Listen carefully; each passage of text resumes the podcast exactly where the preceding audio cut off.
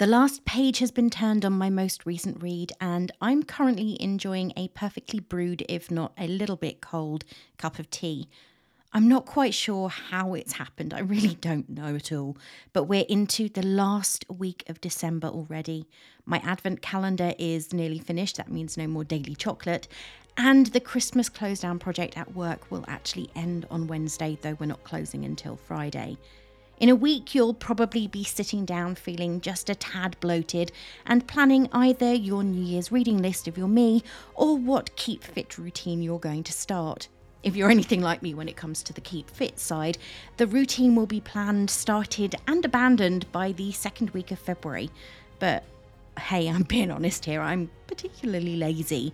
My Christmas presents are all wrapped and packed, the Yorkshire puds are baked and in the freezer, and I'm looking forward to a week off work. Well earned, but I still have this week to get through. Is anyone else already on holiday, or are they planning to leave work before Friday? If so, I am just a little bit jealous. Right now, I'm ready to tell you all about the book I've just finished. So here I am, no spoilers, opinion filled, and ready to roll, but I have got a guest. All of which means it's time for the latest episode of Being Bookish. I'm your host, Ray, self confessed bookworm, introvert, hermit, long term depression sufferer, and ex coffee addict. Join me on my journey through my ever growing to be read pile and enjoy the latest of my 100% spoiler free book reviews. This week I have a guest with me, and we're going to be talking about the first book in the Eisenhorn Omnibus by Dan Abnett. No, you didn't mishear me. I read a book in the extensive Warhammer universe, and it was my first one.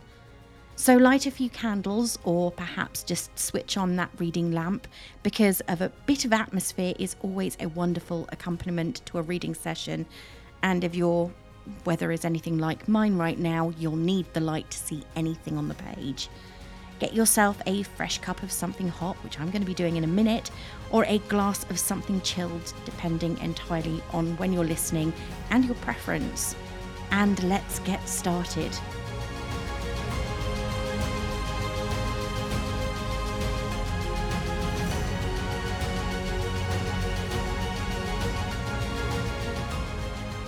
I'm here today with Dev, a husband of a friend of mine, and we are talking about a book series I had A, never realized was a book series, and B, had never even considered reading, but it was recommended. So I thought, okay, go ahead. And I have a lot of questions because I finished the book and I'm confused. well, I am very happy because uh, I always welcome an opportunity to talk about Warhammer. And this is pretty timely because today uh, we had that announcement that uh, Henry Cavill is working with Amazon on a Warhammer film. I was actually going to ask you about that because a friend of mine said, "Haven't? Oh, I just saw that Henry Cavill's got a new project already. Wasn't he? Wasn't there already a film about Warhammer?" So I had to think back for a moment. I said, "No, that was World of Warcraft." Yeah, yeah, a common misconception. Very different, uh, very different films uh, or settings, I should say.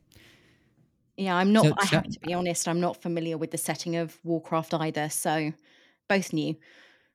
So, tell me what you uh, what you made of the book. So, or, or do you want to introduce the book even? Yeah, uh, the book sorry. I read was the first in the Eisenhorn omnibus. I believe it's called Xenos by Dan Abnett, and it came out in 2001, which feels really old to me. I mean, 2001 is what? It's 21 years ago.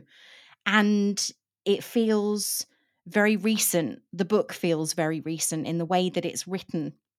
That I did get some minor sort of hits back to Greek mythology, religion, and everything else with Midas and a few other character names. They felt very mythological in creation. There was also that element of religious oversight.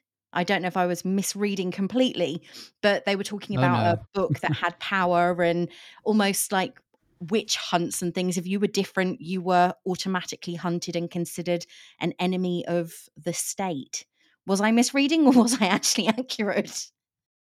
No, you read that perfectly right. Uh, so it's interesting because there are often nods back to current day or even ancient history in Warhammer books because the Warhammer universe is set in our universe, but in the 40th millennium. And so uh, there's often these kind of distorted uh, rememberings of ancient philosophy that to them is a lot more ancient, um, and that's sort of often slightly misquoted or, or anything like that. And uh, Warhammer 40,000 is heavily flavored by the events of the 30th millennium, the Horus heresy. And uh, sorry, I'm wondering how far to go into uh, Warhammer mythology That's here. One of the things I uh, I actually made notes on was the Pontius. And when they first mentioned it, I thought, is it a thing? And then they were talking about it as though it was a person. And they were, it was almost Kind like of this, is this is holy. And all I could think was they've definitely got certain things mixed up with, because obviously Pontius Pilate was not someone considered great and nice. If you look at our mythology or our Bible and our Bible tales, but they were almost treating it as though it's a it's a relic to be treasured. So it was like, as you said, they got certain things mixed up. Indeed. Um, so there's yeah, there's a lot of kind of uh, religious overtones in the 40k universe, and um, it really heavily contrasts with the 30k stuff um, because you have this character, the Emperor, who you will have probably seen references to in there. In that the Inquisition are uh, essentially the direct arm of the the Emperor. They have his full authority, and the Emperor is this figure uh, who did exist in in the 30k mythology, uh, very sort of powerful chap who unified all of the human cultures across multiple planets and was driving a secular vision uh, for humanity. And uh, n- it's not really a spoiler because in 40k you you know it already, Yeah. but he gets killed. And uh, and uh, well, his corpse is mostly on the the golden throne, um, consuming a thousand people a day to uh, keep the Astronomicon lit.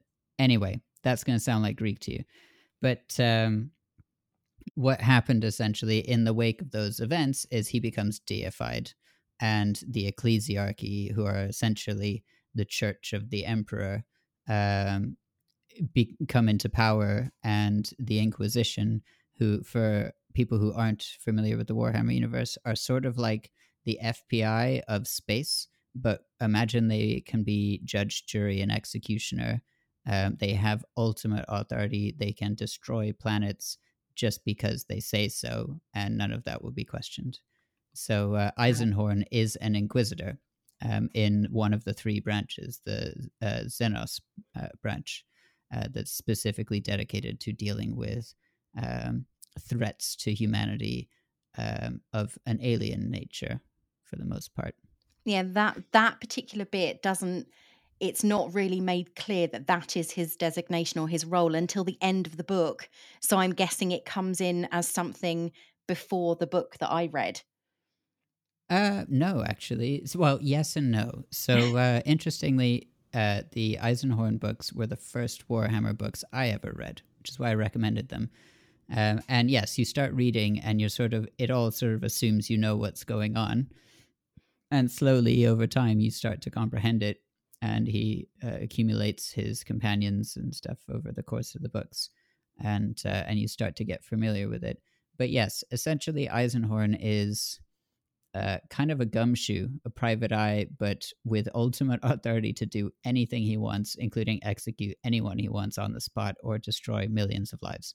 Um, and his job is to root out enemies of humanity who often take the form of cults, um, who are doing all kinds of occult and arcane things that could be devastatingly uh, lethal to billions of people across the universe and he has to do whatever it takes to uh, stop them, and including lots of sneaky, you know, detective work. That's the, one of the things I noticed about him was he was it wasn't as though he was a superhero or anything, but he was quite well trained and almost superhuman in his abilities. And there's a mention of psychic powers and everything else. So I'm guessing that's something that's evolved over time. But then a lot of people don't like him. He's not exactly the most popular person on the planet at the same time. No, there's a huge amount of politics in uh, in Warhammer 40k uh, between the inquisitorial branches, between the Inquisition and the Ecclesiarchy, and the Ministratum, who are essentially the bean counters of the Imperium. And uh, yes, he is a psyker, and uh, a core concept in all of the Warhammer universes is simply that you have the universe uh, of real space as we know it. And then behind that uh, is a kind of mirror of all of the emotion uh, in uh, in the world uh, and history called the warp, and uh, some of that is sentient, it, it, taking the form of demons who are kind of created by the first time someone murdered someone, and you know some really ancient demons, and um, the warp is kind of a really abstract concept, but they can travel through it uh, for faster than light travel, and it's basically hell. Uh, it's full of okay. demons that will eat your soul, and that's what happens to everyone you die. Uh, you don't go to heaven; your soul gets eaten by demons, and uh, they're all aware of that. um, oh, here's your so, fate. Yes, yeah, and so these heretics uh, that are out there, these cults, are um, essentially trying to curry favor with some of the greater demons of the warp and uh, you know Nurgle and Slaanesh and uh, Khorne, who are all kind of different demons of uh, gods, I should say, of um, various things, and uh, they're trying to bring about their primacy in the real world. I also noticed that there was mention of uh, blank Yes. There was that the, uh, the girl that they have with them. She is a blank, and Eisenhorn seems to be not so much wary of her, but doesn't want to spend any time with her at all. Oh, she's a blank. I don't trust her. Is that because she isn't like them, or there's the potential for her to be something different? Yeah, blanks essentially are people with no soul. They are a blank, a, a blind spot in the warp. They are unaffected by psychic abilities and are kind of if you imagine magnets, psykers are a positive and uh, uh, blanks are kind of the same, you know. So they they uh, he he's very sensitive to psychic, uh, you know, disturbances in the warp, and she has none. So uh, being around her is distinctly uncomfortable for him and uh, so yeah they're, they're generally not liked by anyone their, their presence is typically perceived as negative so in a way she's kind of like him because he's considered to be oh no we don't want you around yeah and she's considered the same by him so it's almost the enemy of my enemy is my friend yeah, kind of. Inquisitors pick up companions along their travels, um, and from all walks of life. And Bequin is one such. And uh, the way she takes it, I mean, I believe in this. She'd sort of become a prostitute and had sort of resorted to all kinds of, uh, you know, ways to get by because she'd been rejected in society. And it was only when Eisenhorn explains to her this is why that she understands uh, the reasons that she'd had a very hard time in life and uh, and then decides to start embracing it. But uh, as a blank, she can shield people from uh, demons and things who can't use their uh, psychic abilities uh, to harm them. Which would have been kind of useful when Eisenhorn was being tortured. Yeah, yeah, yeah, exactly. Like, you've got this power, you could have used it, but you didn't know.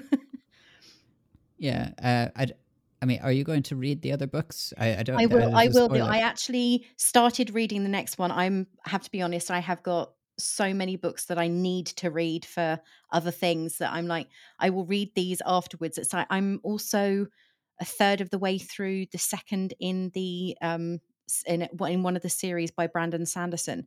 So it's kind of like when I when I can read for pleasure, I will read those ones. Well, I would say they're not the books that I'm reading aren't not for pleasure, but they're for um I have deadlines on them. So it's kind of like no, no. reading these. But it's it's interesting because I did start to read the next part of the book and it was it continues on almost immediately. So it's almost as though it may as well have been one book rather than three parts of. But I'm guessing because it was the first one was 410 pages, they needed to cut it somewhere. Yeah, there's there's a lot there's a lot of Warhammer books out there, and uh, I've read a lot of them. But uh, yeah, the Eisenhorn books are particularly good. Uh, Dan Abnett, you mentioned as the author, is kind of very well respected uh, because there are many authors that work together on the Warhammer books, and uh, he's one of the sort of the top uh, writers from the the communities, uh, the fan bases perspective, and he writes very well. I, at least I hope you felt that way.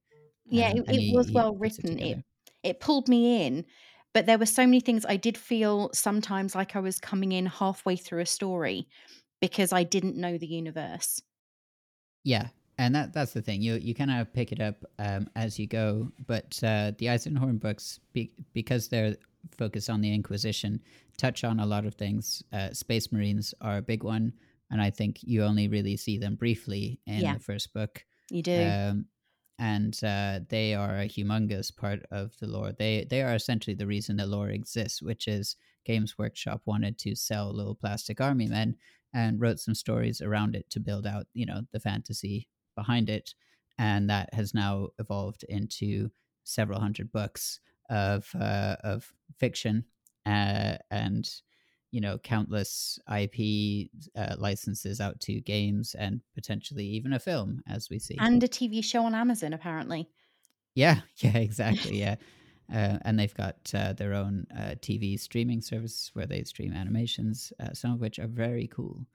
So um, definitely some good stuff out there, um, and um, I'd be interested to see what you make of the whole thing, uh, because what I like, it, you basically are reading the intro and starting to understand a little bit about what he does and who he's working with. And the remainder of the omnibus explores all of those relationships in turn. And it's also the build the building of the world itself.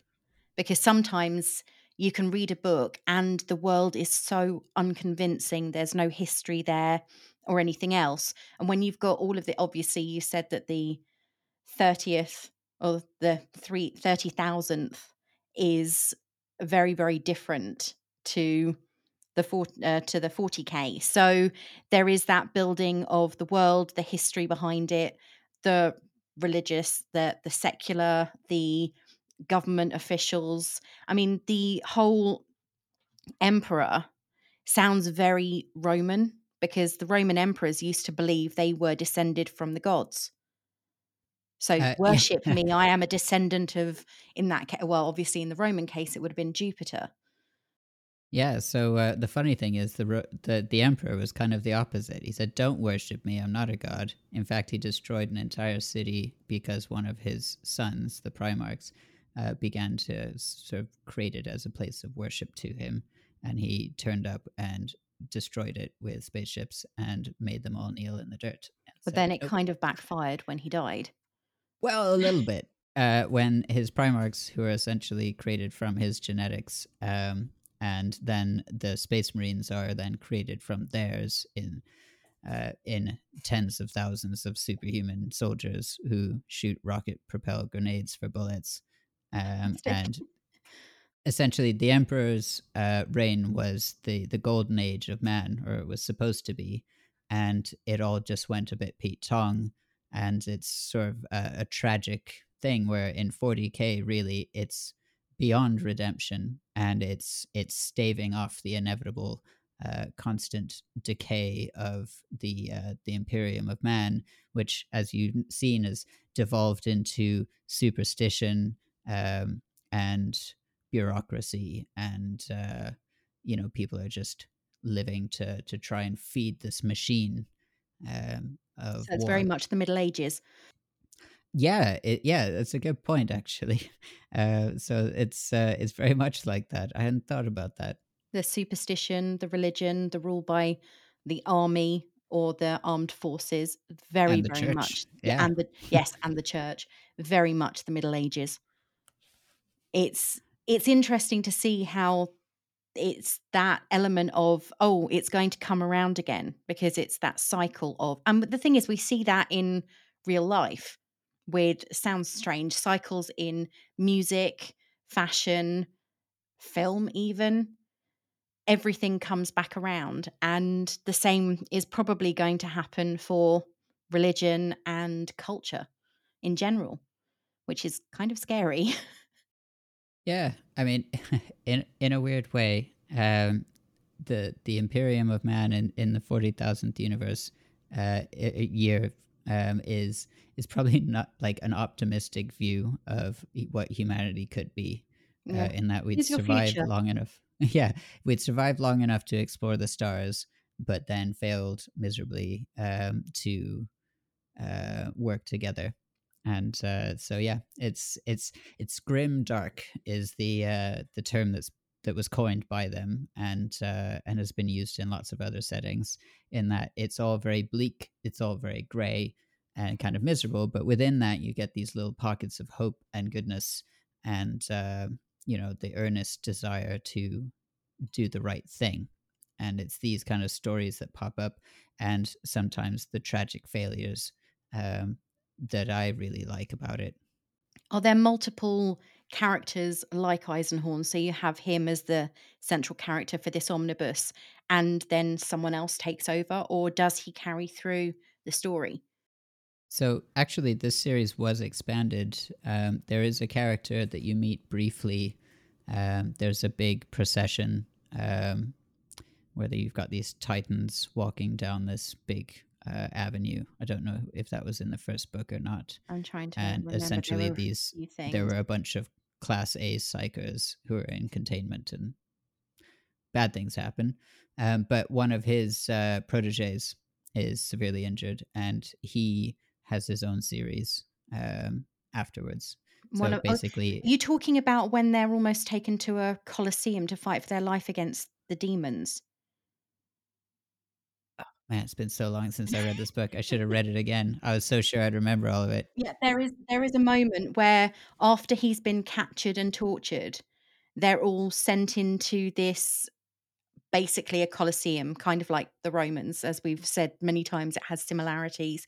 And he is they are fighting for their lives against these demon creatures for entertainment. Ah, no. So this this might have been this might have been um, later on. So um, the uh, the chapter I'm talking about is Gideon Ravenor, and this yeah, was the uh, the procession on Thracian uh, Primaris, and uh, that's a pretty cool bit. There have um, been mentions of Thracian, and I think that that's where he was headed.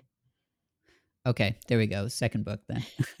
so you'll meet uh, the, the, the next character uh, he, he's quite a small character in the Eisenhorn books, um, but uh, he is his interrogator, which is essentially like his kind of apprentice, I guess. Yeah. Who's studying to become an inquisitor, and uh, so he he carries on the story, and then Elizabeth Bequin um, also has her own series as they well. They have mentioned so, her several times yeah so she's our blank yeah. and uh, so they're, they're, a lot of the characters um, have kind of spin-off bits and they're all uh, very good i haven't read the Bequin ones but the ravenor ones are very good and then there are loads and loads of different series that focus on all kinds of sort of pivotal characters in the imperium uh, whether that be uh, space marine captains or uh, ship captains uh, ship mistress solara all of these incredible things uh, going on.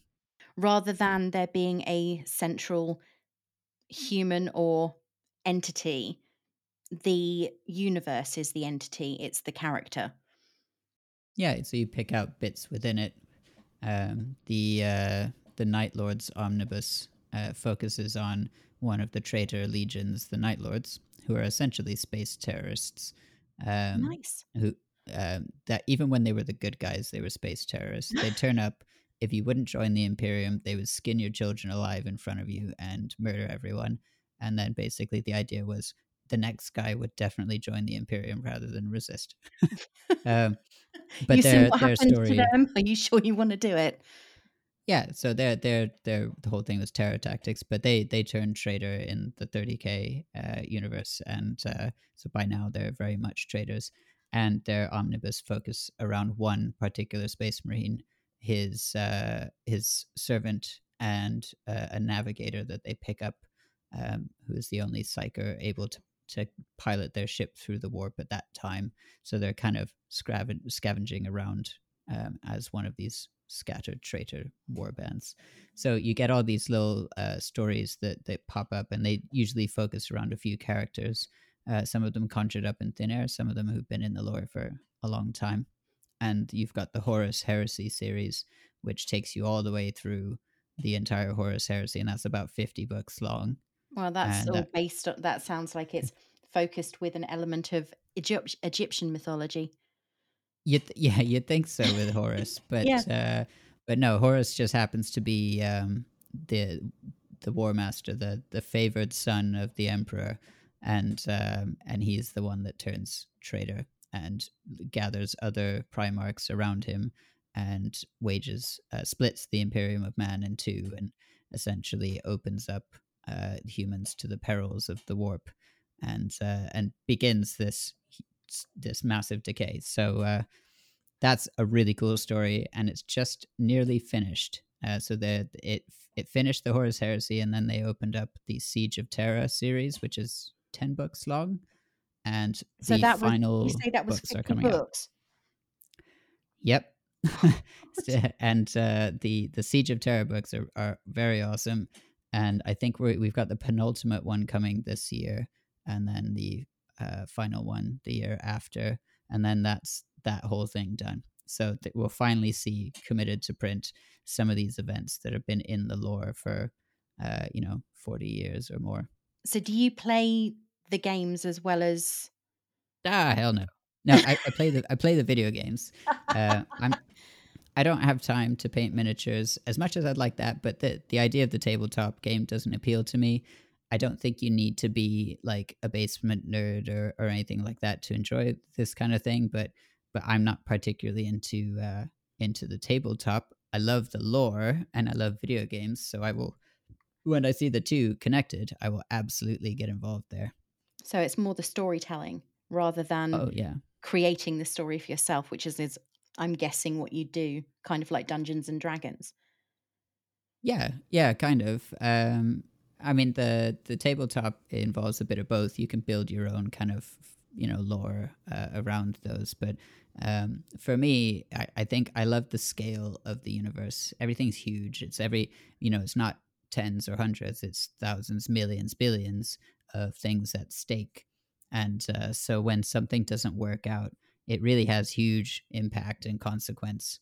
And uh, when you see people almost manage to save everything and fail, um, the the impact of that is so much bigger. That's what I really like. It's really hard hitting when it's like it's not like oh I almost met my love of my life, but I you know I didn't tell her and she left. It's like I almost averted crisis that would have literally uh, saved mankind, uh, but I didn't. oh, and uh, so you know the entire fate of man rests on like all these things and so it's like these huge huge battles and and all this stuff and actions have consequences on a larger scale yeah yeah and uh you know the everything is super in it you know the the soldiers are superhuman and uh, the primarchs are even more so and the emperor is even greater uh, so it's so they've evolved. It's humanity evolved to not the next level, but the level after the level after that. Yeah, well, not even evolved really. I mean, they're they're genetically enhanced. Um, so the uh, the space marines are children who are put through these uh, awful trials, and the ones that survive, literally, um, are surgically implanted with these extra organs and pumped full of hormones and genetic implants and things like that. And then they basically turn into these super soldiers who are then indoctrinated and trained. And, um, you know, they're smarter, stronger, bigger, and um, and then are essentially soldiers of, of man. And uh, a lot of their stories are quite interesting because they explore this concept of, you know, we're, we're, we're weapons and they know that. But then what happens when there's no war and can we be more than just that? And this idea of like, do we care about the people that we're supposed to protect anymore? Uh, some of them do, some of them don't. All these different ideas of what it is to be. Are they still? So human? they're sort of like Steve Rogers and Bucky Barnes, super serumed, but more Bucky Barnes than Steve Rogers. Um, implanted, my brainwashed, kind of ordered to do things because that's what they've been created for. Yeah, sort of. Uh, so yeah, imagine uh, Steve Rogers, except there are uh, tens of thousands of them, and they're all sent off into space to murder aliens, and uh, their culture is all about primacy in warfare, and uh, and it's easy for them to forget when they're destroying cultures and uh, annihilating planets that uh, genocide is simple. Yeah, that uh, that they're still human, or I mean, are they even still human? These sort of eight foot super soldiers wearing huge armored plates and stuff. So yeah, there's that question of what is the what is the definition of that is no longer human. Yeah, where's the line? Uh, that's exactly it. And uh, so there's lots of explorations of of that kind of concept, and uh, you know, people sort of deciding, you know, maybe some of these aliens aren't so bad, and we shouldn't murder them all, and other people who think that's heresy and they should be shot for that. yeah. But doesn't the isn't the question then raised if we're no longer human, are we not alien? Uh well, that's a good point. Um, I'm sure it's come up in one of the books, you know, where someone says, "How far are we from the human?" But I think no one would question uh, that the the emperor's plan was right. Uh, I think I think the key thing with um, with Warhammer to remember is there there are no good guys. Like everyone is a shade of gray. Um, there are other races that feature heavily in this. Um, I think you might even bump into the Eldar, who are basically space elves. Um, they are an ancient race, you know, typical elf stuff, um, who fell yeah. from grace and uh, their society is dying. It's very Lord of the Rings elves, um, but they're very vindictive and sort of superior and holier than thou. Um, and some of them you could argue that the Lord of the Rings elves weren't exactly nice. No, in fact, yeah, they had their own faction uh, differences as well. You've got, um, you know, these. Uh, if you want Egyptian, then you've got uh, what are essentially these space skeletons. Uh, this race of people who traded their humanity to become immortal robots, and uh, they've been around for millions and millions of years, long since humanity, before humanity even evolved. And then they wake up from this self induced coma and they want to basically get rid of the vermin that are infesting the world. But they also don't like the warp. And so humans are the vermin. They are. Everyone is the vermin. Um, but the one thing they also really don't like is the warp because they don't like uh, demons and things like that messing around with their shit. And uh, so, in a weird way, they become these sort of uncomfortable allies with the with the humans. uh, it's like you're the vermin we want to get rid of, but there's something worse. Yeah, you've got the Tyranids, who are probably the worst of everything. They're basically uh, space insects, but they're uh, they just devour everything, turn it into biomass, and make more of themselves and they're just plowing through the galaxy, eating everything and leaving literally no molecule of organic material left in each planet they pass. And uh, they're probably the greatest threat uh, to the Imperium.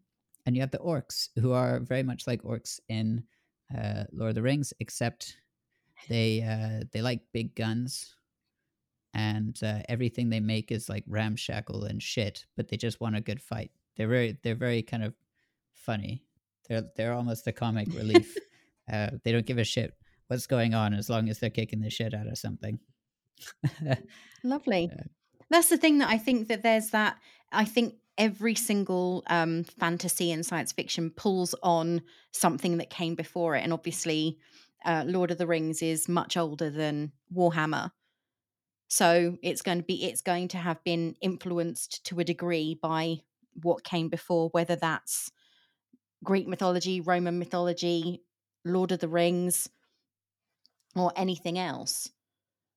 Yeah, I mean that that's one of the things is you can kind of pick your uh you can pick your uh your kind of uh, your your favorite thing from it and go with it. Uh, so it, you know, if if you like uh, Egyptian mythology, then you've got uh, you've got the Necrons, the sort of space skeletons I was talking about, who basically turn themselves into mummies yeah. uh, on purpose, um, and now regret it immensely. You've got the orcs who are just sort of out for a good time. They're very funny and kind of not very complicated creatures. You've got humans, if you're into space fascists, who are really could redeem themselves but just never do. Um, I love it. I love that. They're the space fascists. Oh, they really are. Are you meant to are you meant to sympathize or identify with any of them? So that's the thing, right? Some of them are good um but as a whole, I mean they're basically trying to you know, it's my way or the highway for the entire universe and uh, and especially in 40k it's it, it really is just pure fascism and you know p- propaganda everywhere and their their iconography uh, the eagle and everything like that is sort of roman but feels very kind of nazi yeah. uh, nazi style stuff going on which is that's the thing i mean the eagle was also used as imagery for the nazi regime. Yeah. So, I mean, the point is the Imperium are the closest thing you've got to a good guy because we're the humans. But the point is, it's all about perspective. You know, you, you might identify more with them because you're one of them, but that doesn't make them the good guys at all. And, uh, you know, there's lots of the Eldar who are who could be considered more good guys, or even the Tau, who are like a new race. They're more like space communists, uh, where it seems like they're all out for good, but there's some weird shady stuff going on. They're they're kind of new to to the universe and all this crazy stuff. So you can really just pick your faction and uh, and read a shit ton of stuff about them. I really think there's there's something for everyone in there. There's a smidgen of and romance. does it matter where you start? Uh, it it depends. Really, I think like I like I generally say people like start with the Eisenhorn novels because you you touch on a little bit of everything throughout that omnibus. You know, yeah. you meet some space marines, you see some titans, uh, you meet the the Mechanicus who are like you know robot worshippers, um, and uh, you know you meet some Eldar. You see you see a fair bit of stuff, and you you understand the politics and all this other stuff that's going on, and then from there you can branch out and usually from there, I'll say, like, read the Horus Heresy so you understand the whole context of the universe. Um, and then from there, it's. But like, that's a big investment if it's 50 books plus another 10 and it's still not finished. If you don't like the first couple books, then uh, then you're probably, you know, you're, you're done. But if, trust me, I started reading them and then I just never stopped. I haven't had time for other books. So I really need to, to branch out. It's that's the thing though. Once you find something you like, I mean, I'm th- I am the same. If I find a genre I like, I will devour the back catalogue because I get so absorbed in the writing, the storyline, the concept that I can't see beyond it. Yeah, and I force myself off that path. Otherwise, I'd never read anything else. Well, that that is the danger with Warhammer yeah if you've finished a book and you know or a trilogy or whatever like i really loved um there's this series of books that started called the prince of thorns uh real kind of anti-hero post-apocalyptic kind of thing. And i just loved this this main character so much. And when i finished the trilogy i was gutted because i was like that's it. Uh and i think a lot of people who love books know that feeling. And the thing i love about warhammer i never get that feeling there's st- I've still got you know 100 plus books that I could read. There's more coming. Um, they're they're coming out faster than I can I can catch up with them. Um, and so like I've I love that there's n- not really a way for me to run out of this world that I love. There are certainly genres of it that I get bored of, but I can switch. You know, if I'm sick of yeah. what is often referred to as bolter porn, which is like space marine battle stuff, yeah, it's not it's okay. not actual porn. It's just like it's just like I was for a moment I was thinking my mind was going do I really want to know which direction this goes? no, I, when people say bolter porn, what they mean is kind of gratuitous, glorifying space marine guys, you know, having cool battles. Like eventually, that can get a bit old, and uh, and that's when I switch over to something a little bit more cerebral. That's more about you know politicking and things like that in the Inquisition, or uh, you know something more nuanced, or I switch to a completely different race who've got a totally different perspective on the world, different culture, different background, and everything that goes with that. Um, you know, so you you can mix it up without ever leaving the universe, and that makes it quite hard to to want to read something else and to leave the universe. So, what Yeah. made you? Because everybody has that starting point. You said that the Eisenhorn Omnibus was the first books that you read of the series. What made you pick them up in the first place? Um, so I'd I'd encountered some of the art, and uh, and a colleague of mine when I was at university was reading these books uh, when we worked at, at a Curry's together, and I was just like, oh, you know, I was looking for something to read. I didn't really know what to pick up, and I was like, nah, that sounds kind of cool, space sci-fi, and you know, it's very violent and grim and dark. I, d- I don't like things that have a happy ending because it always feels like a cop out to me. Um, not everything has to be a bad sad ending or whatever but No. but it always feels like like it's almost patronizing you know because life often works out in the gray area you know it doesn't always work out roses um, it's usually there's some kind of compromise maybe something works out but not everything and uh, and i was Yeah, if you want the if you want the happy ending, read a romance. yeah That's what I do when I need when I need I've had a bad day and I need a happy ending. It's immediately go to pick up something off the bookcase that is a romance because I'm not going to be sitting at the end of the day going, "Oh god, life sucks." Yeah. I mean, that's the thing. Happy endings don't make me feel much because they just feel like, ugh, you see them everywhere. Like, eh, you know, I think, I think films, especially, they need to be brave to end on a, on a down note. I remember feeling that way with, um, Avengers Infinity War, you know, the snap at the end, 50% Yeah. of the, I thought that was a great way to end it. And the only thing that pissed me off was I knew they'd turn it around. Everyone would come back eventually. And I thought, man, that was, uh, that would have been such a poignant moment, except for that. And that's what I really like is like when, when things don't go well, they hit you harder because it feels more real than, uh, than everything turning up roses. And you're like, yeah, But then spoiler alert, you still lose people at the end of Endgame. And it was the one person I'd have been fine, I think, with losing quite a large number of the characters, but you lost the one that started it all. And it was like, but I didn't want that one to die. I actually, when I went to the cinema and saw it, no joke, there was a girl behind me scream crying as they showed his funeral. It was like, oh my God, no, please show some yeah, dignity. they, they Leave the that. room. they milked that but you know what that that was a good moment but i also thought that they could have stopped uh, at the end of that and that would have been like a real gut punch uh, for people to be like holy shit they just killed half the characters off like that would have been serious business so i mean like I, I don't think what they did was wrong but you know i like films that end like that that surprise you i think that's why game of thrones was really popular was because when the red wedding hit people were like holy shit they just killed the main character uh, or what they thought was the main character and i i love things that surprise you like that you know where, where you just don't But know. they did uh, they did that with Blackadder Goes Forth. yeah They ended that as they were going over over the over, over the uh, over the top yeah the yeah.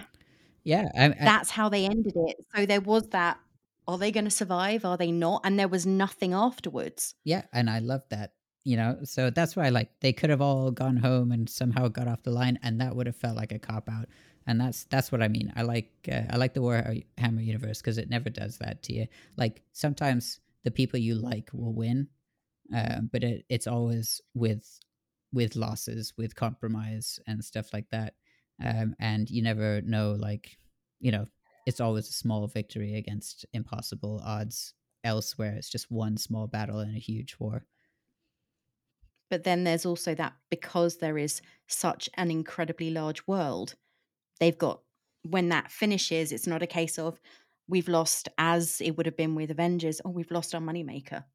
Yeah well exactly. And I think that is a lot, that is big drive for that kind of thing. If you've got everything to lose when it comes to the bank balance, you are going to look for the easy way to fix it so that you can still make the films. Whereas with the, with the Warhammer books, they've got so many different paths to go down.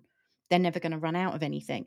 Yeah, well, I mean, there are some heavy hitters. So um, the, a lot of the Primarchs uh, who are kind of really the closest thing you get to main characters uh, in the whole thing. If, if you read the Horus Heresy, it's all about the Primarchs. They've all got very different personalities and legions. They're the Emperor's sons. Right? Yes. His well, his genetic. his genetic creations that he refers to Yeah. as his sons, and they call him his father. They've got lots of daddy issues.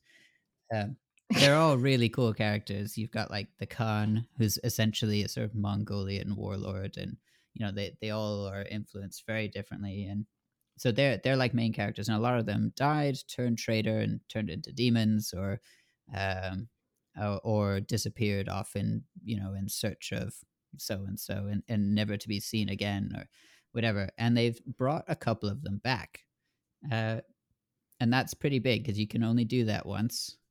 Uh, so uh, so they're kind of that's how they're turning it up to 11 one of the primarchs was fatally wounded but held in stasis for 10,000 years and with the help of some eldar which is very unheard of for the imperium to work with the eldar um, they bring him back and he's now running the imperium of man in current day lore.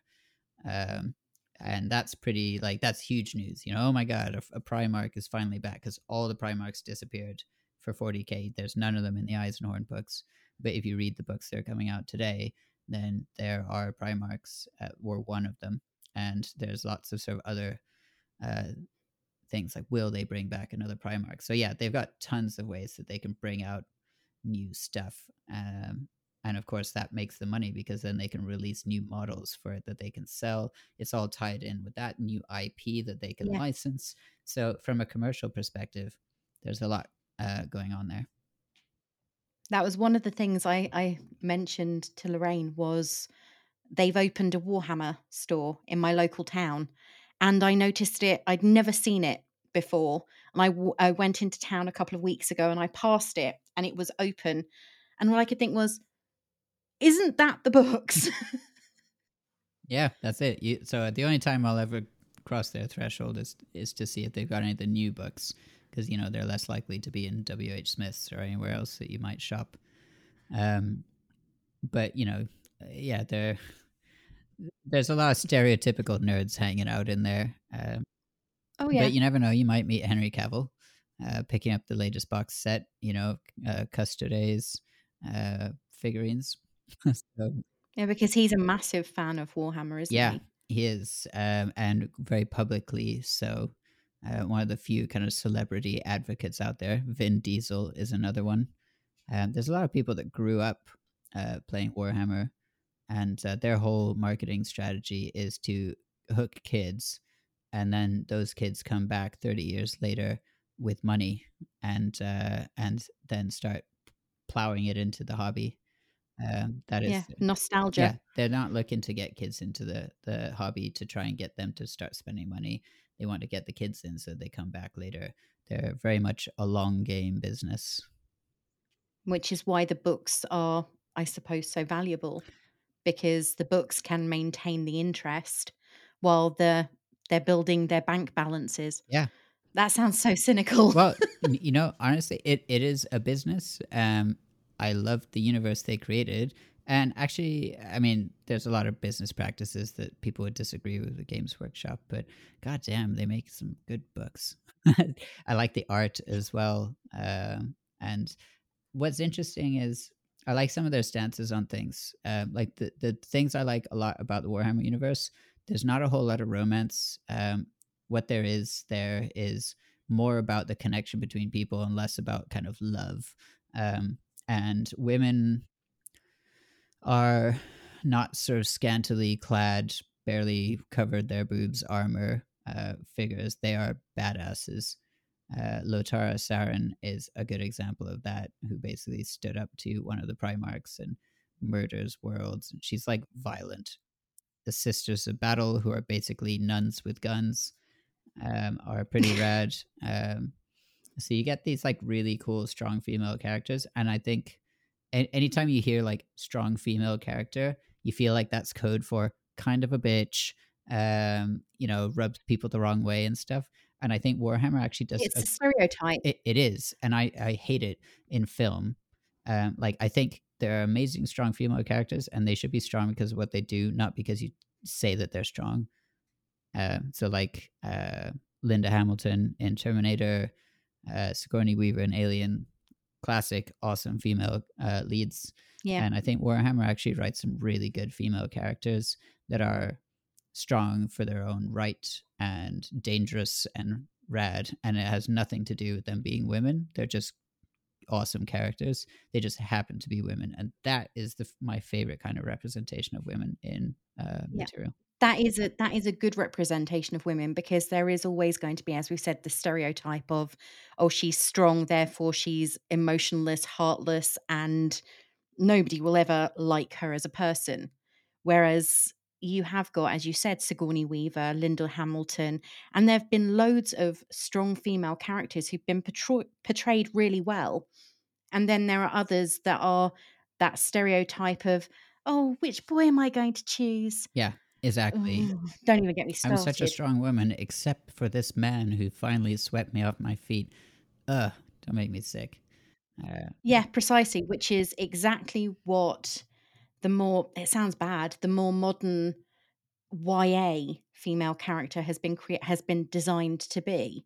Because you look at the Hunger Games and Twilight and all that. I'm not denigrating them; they are well written to a degree, but the characterization is so stereotyping. Yeah, exactly. And I think that like Hollywood just can't resist making sure that they've got like very good looking cosmetic battle damage if they're in a kind of fight scene, you know, Captain Marvel uh, kind of shit. And, uh, you know, they always have to look pretty while they're being badasses and stuff. And I think, you know, actually uh, being a badass is messy um, for a lot of things and uh, and you know yeah. if you treat women female characters differently then you're doing it wrong. Uh, you know you should be allowed to get ugly. But they don't it doesn't pretty sells apparently. Yeah it does but it's boring. I think uh, i think more people would realize that. Um, but yeah again i think warhammer universe does a good job of that and older characters as well like you know uh, some of the characters are hundreds of years old. You get some uh, old ladies who are kind of like generals and things like that who are pretty badass cowing the space it's Marines. that whole experience thing though isn't it? If you value the experience whereas oh they've just joined but their dad was such and such so they are in charge but they've got no clue whereas you've got the experience behind them. And you get that from eisenhorn. I didn't get the I, the impression that he was young no, he's not. Uh, so the Inquisition are privileged. I mean, they've got a huge amount of wealth backing them since they basically can do whatever they want. And um, they have, you, you might hear occasionally Juvenat treatments referred to in the book, and they're essentially yes. plastic surgery, but like for the whole body, not just, you know, the exterior. Uh, so uh, I think by the end of some of the books, uh, you know, they're all looking pretty good, even though they're, you know, passing 300 years old or whatever, 200 years old. Uh, and that's because of that. Uh, and some people kind of go overboard, some don't. So they can kind of extend their lives. Um, but yeah, Eisenhorn's been around the block all right. Yeah, I got that impression that he was probably what you'd say, I suppose, he's a Sam Spade rather than a, a, a bright young thing. Oh yeah, yeah. No, he's uh, and, and, you know he's got a really good character arc. Actually, he starts out pretty hard line, and uh, and the the fine line for an inquisitor is often you, you in sort of other lore as well. You hear about radicals and sort of more conservative inquisitors. The more conservative ones are like, nope, these are the rules. I'm going to enforce the shit out of them, and uh, and we'll. They're often sort of uh, looking at each other to see who's who's straying too close to the sun. And then you get the other ones who are like yep i am going to get a demon and harness it and use that to kill other demons. And other inquisitors might take umbrage with that.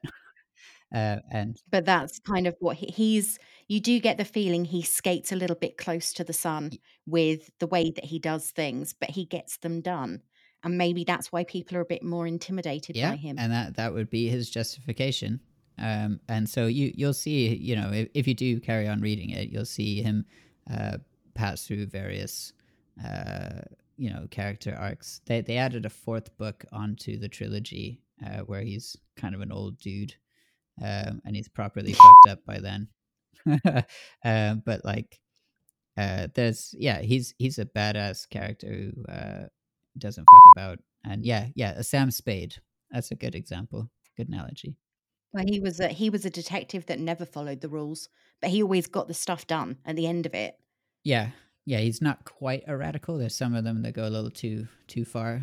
Um, but uh, yeah, he tries to to toe the line without uh, without necessarily crossing it. Which isn't a bad thing when you're trying to get stuff ach- accomplished in any way. With the announcement about Henry Cavill, though, who which story arc do you want them to tell, and who do you think he'd play? Now that is hotly debated across many Reddit uh, forums, and so I've seen it's been hotly. I I was looking it up today because, as I said, I got a message from my friend at probably three thirty saying, "Oh, Henry Cavill's already got a new job." yeah, so that I mean, long before this announcement, people have sort of said, you know, what character would you, you, you know, what actor would you cast as these characters? You know, who would play each of the Primarchs and you know and obviously when henry cavill announced that he was into warhammer people were could he be the emperor and things like that uh, it, it's a toughie uh, i mean he plays custodies, uh, Custodes so i'd be kind of interested to see him, him play like one of the uh, the sort of more senior Custodes they're essentially the emperor's bodyguard. They're like space marines but you know instead of mass produced they're kind of more uh, handmade. Unique. And uh, so they're all a bit special um, and i think he'd be a good character there. But i mean there's a lot of roles he could fit into. There's a lot of kind of like hench you know serious faced dudes in the warhammer universe that he could fit into he could be an inquisitor which, or whatever but which story arc would you like to see told given you've read so many of them which one would you like to see Amazon go, right, we're going to spend millions on this, kind of like they did with the Wheel of Time, and this is what we're doing? Uh, uh it's a killer question. I love doing those. it is a tough one. Um, honestly, I, I mean, like, if I if I thought like they could pull it off, like the Horus Heresy would be the ultimate one, uh, because it's like such a cool story. Um, like people just wouldn't see it coming um, and then you know the just watching everything go go wrong and the, the stories but it would be too big too too big for for a film yeah that one's if it's 50 books they'd have to cut so much out to make it I mean, there's palatable a, for the masses. There's a lot you could cut out and condense, but uh, you know, there's lots of small like that. You get these like compendiums. They're like little like groups of short stories. Some of some of which are read, yeah. but are completely unnecessary to the whole story arc. Um, but no, realistically, something like the Eisenhorn series would be a really good fit for a TV show, I think. Um, but you'd need to find a way to contextualize the whole universe that quickly. That's difficult. Mm. Um, I mean, the the the opening pages uh, of all of the Warhammer books in the in 40k at least have that same opening about um, you know the setting the scene for Warhammer. You know where everything yeah. is war and uh, and the laughter of thirsting gods and stuff like that. I that's not a bad way to set it, but uh, I think like that would be a, a pretty cool one because you I can see like a few set pieces in the the series, but a lot of it you could do with the sort of technology we have today uh, without it being like actually impossible to do. But realistically, like some kind of cool space marine battle that would be cool. Give me some space marines. There's um there's a very cool series that uh, that Games Workshop kind of nicked. Uh, a YouTuber, this one dude, uh, animated and did the sound design for everything. This project called Astartes, who are the Space Marines, and Games Work- Workshop basically roped him into their uh, animation projects. And for anyone who's interested, Warhammer Plus, their series, has it on there and is an incredible example of what um, what it could look like. So that it's it's not like there's no one has done this before. Um, there's plenty of people who could make incredible stuff, but it fits CGI better than live action, I think. But when you've got human characters, then it starts to make more sense. Yeah, and that I think that's the thing with that kind of project.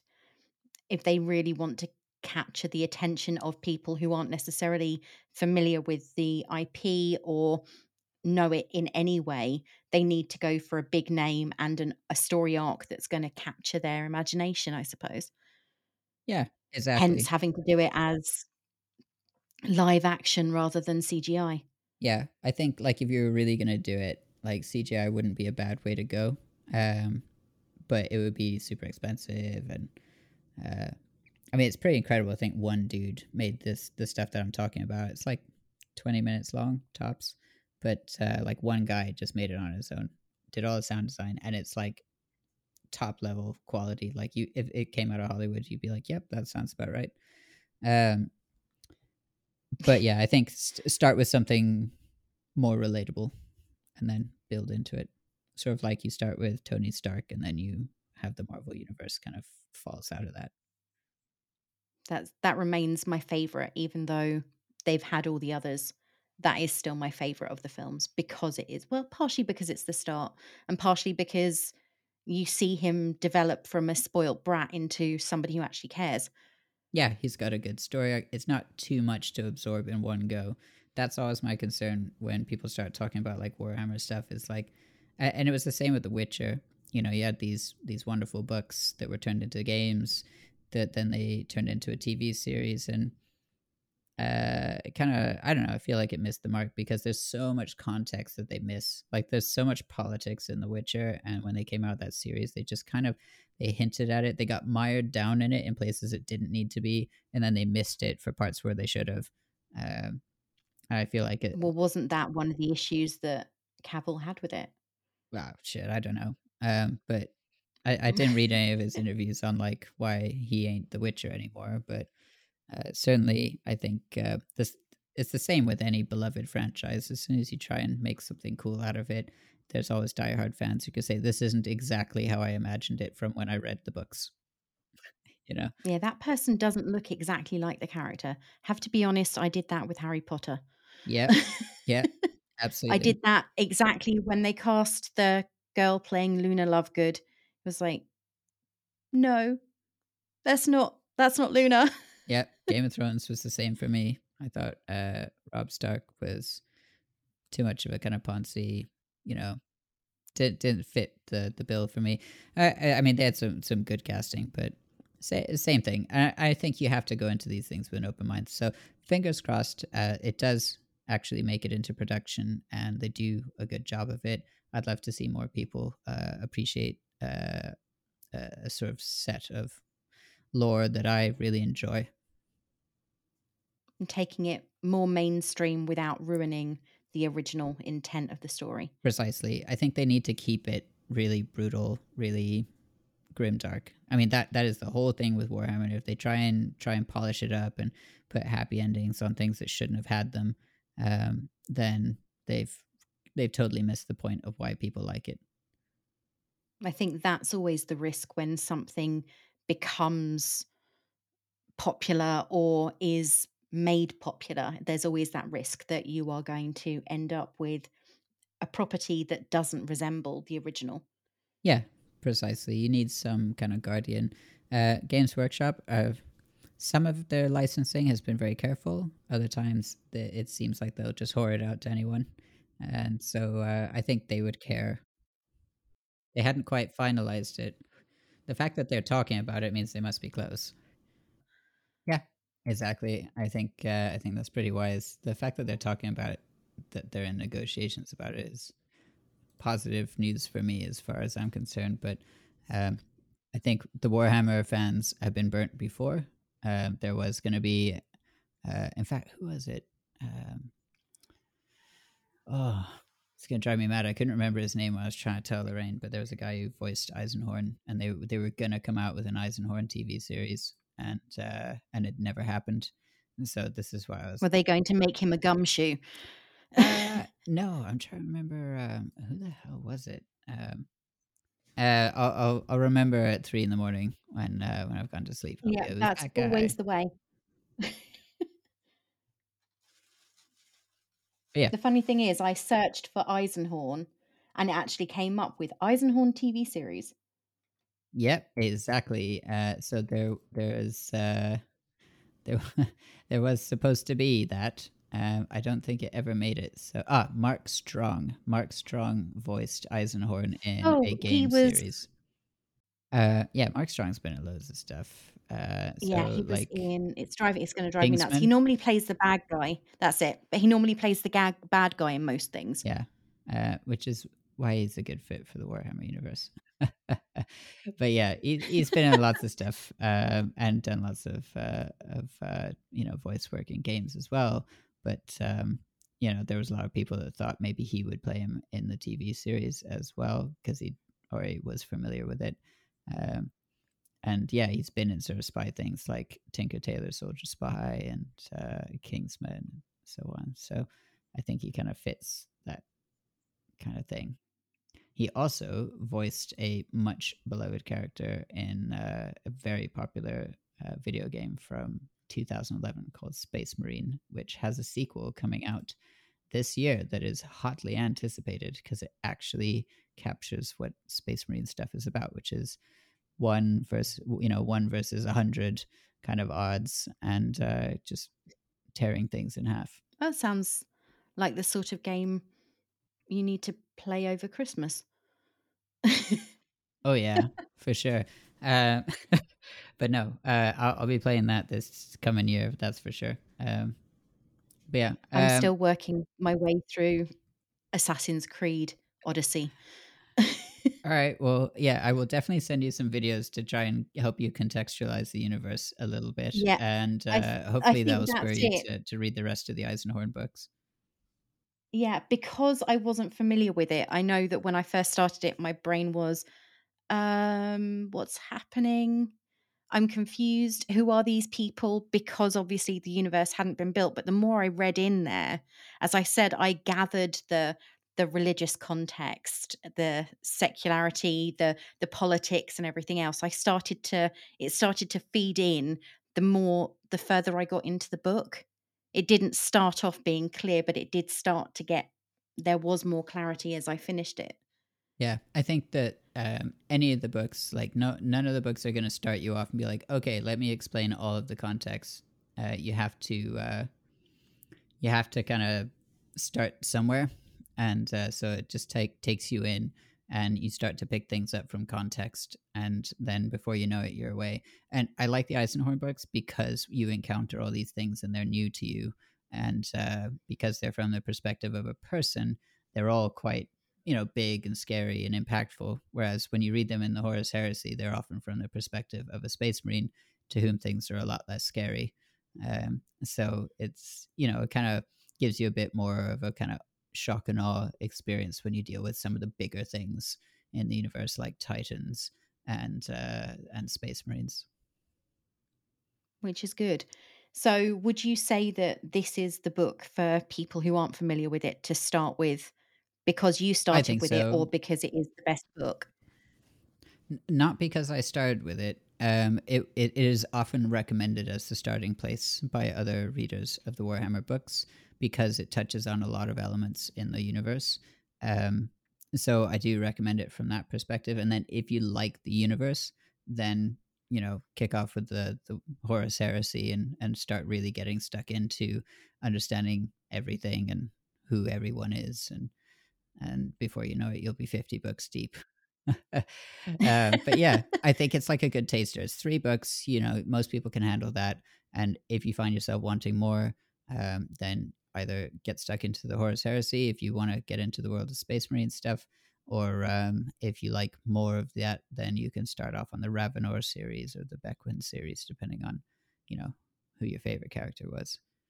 So, it's a good taster yeah I, rather than here's an entire universe, get stuck in and don't feel intimidated. yeah it's a small window into it and you kind of touch on a lot of elements so you can you can see okay that was kind of cool i liked that if you're like holy shit titans are amazing i i like the idea of 100 meter tall walking battle robots, then okay, maybe reading the Mechanicum books is cool and you should totally pick up on that. If you like all the politics and shit, read more Inquisition books. If you think Space Marines are really rad and you liked the fighting scenes, go read some Space Marine shit. Uh, so you can. Is there a guide for all of this? Oh yeah, yeah. There's like wikis and uh, forums and subreddits and you know galore. You, you can't really go far on the internet without finding a Warhammer community uh, that will point you in the right direction. In that case, I will post a link. I'll post a link to one below because I think I should have probably looked at it. Yeah, I can uh, send you a, a link to the wiki. That'd be really helpful. It was an interesting book, though. It's very, very different to anything I've read. I, as I said, I read uh, Brandon Sanderson um, cite from his Cytonic series earlier this year, and I don't tend to touch my toe very often into science fiction. I tend to steer more on the fantasy, sci-fi side of things, and far more the comedy, fantasy, sci-fi side of things. Yeah, uh, the only other the only other recommendation I might give to your listeners, if you want something that feels a little bit less sci-fi, um, is the Gaunt's Ghost series, also written by Dan Abnett. Um, it's much more World War II kind of uh, feel to it. You follow a, a, a company of um, of guard commandos um, and uh, their exploits as they get shuttled around in the meat grinder of the 40k uh, war fronts. And uh, that's a really cool book, really well written. It I, actually it's like seven or eight books long, but um, but yeah, that's uh, that's another really good one. That's like got some of my favorite stuff. Some of the great characters in that. That's always a thing, though, isn't it? You're going, there is always a risk when you get into a universe that there are multiple books in a single series that will explain a, a specific point in time, especially if it's, you're talking about thousands of years. Yeah. Yeah. I mean, that's, it goes back to what I was saying before. Like, no matter what you like to read, like, there's probably an element of it in the Warhammer universe. So, like, you can find your niche. Uh, a lot of people love the guard because they're all human characters with all the same human frailties and feelings, and they're really relatable characters in quite relatable situations. You know, uh, they're they're all digging trenches and you know up against pretty bad odds. so, uh, you know, some of the things I described earlier, they're out there fighting them, just dudes with laser pistols and stuff. But uh, so yeah, there, there's lots of good starting places. Uh, probably Eisenhorn or Gaunt's Ghost if you kind of want something a little bit more, uh, you know, army sort of feel to it. And then, of course, you've got all the fantasy characters that go in there with the orcs and the elves and everything else, which is great. Yeah. There is also a Warhammer fantasy universe. not to throw that into the mix. So if if you like, you know, kind of more fantasy elves or like, you know, magic and and things like that, then uh, the Warhammer Fantasy universe exists. Then you've got your dwarves and all that kind of stuff that you'd expect to see there. Um, I haven't read much of that, but I hear it's very good. I'm I'm more the grim dark, you know. I, I like the, yeah. the the gray, desolate world that uh, uh, that the Warhammer 40k universe paints. That's not a bad thing. Everybody has their niche, I suppose. But thank you ever so much. It's actually given me a really good insight into the books and what I can see in them that obviously only reading one part of it hasn't given me the full expanse of the universe and how it develops. So it's been really, really helpful. And it's hopefully going to get more people to go, Oh, I'd never heard of those books, which is kind of where I was a few weeks ago. All right, cool. Well, uh, thank you for for having me on. Um, it's been a pleasure. Nobody ever asked me to talk about Warhammer because they know what will happen when I start. So apologies for anyone. Uh, but uh, hopefully you'll give it a crack, and then you'll be boring people about Warhammer in no time. There you go. It's books. What more can we say? Just go out and pick up one trilogy it's not a case of go up and pick up one book, it's one trilogy. But thanks ever so much for sharing because it's always good to hear from someone who loves the universe they're talking about. Well, that I do. Yeah. thanks, Dev. All right. Thanks very much, Ray. Bye. Bye. Well, that's it for this week, and actually, that's it for 2022. Thank you for listening. If you like what you hear, why not share it with your friends and family? And please post a star rating on Apple Podcasts, Spotify, or on any of the other podcatchers you might use. You can follow me on Twitter at being underscore bookish and on Instagram at being bookish pod, where I post a lot of images of the books I'm reading and my bookcase as it stands. Or you can check out my website, beingbookish.co.uk. I'll be back with a review of 2022 on the 2nd of January. So, however you celebrate or whatever you're doing, have a wonderful week and I'll see you in 2023. So, until next time, this is me saying farewell.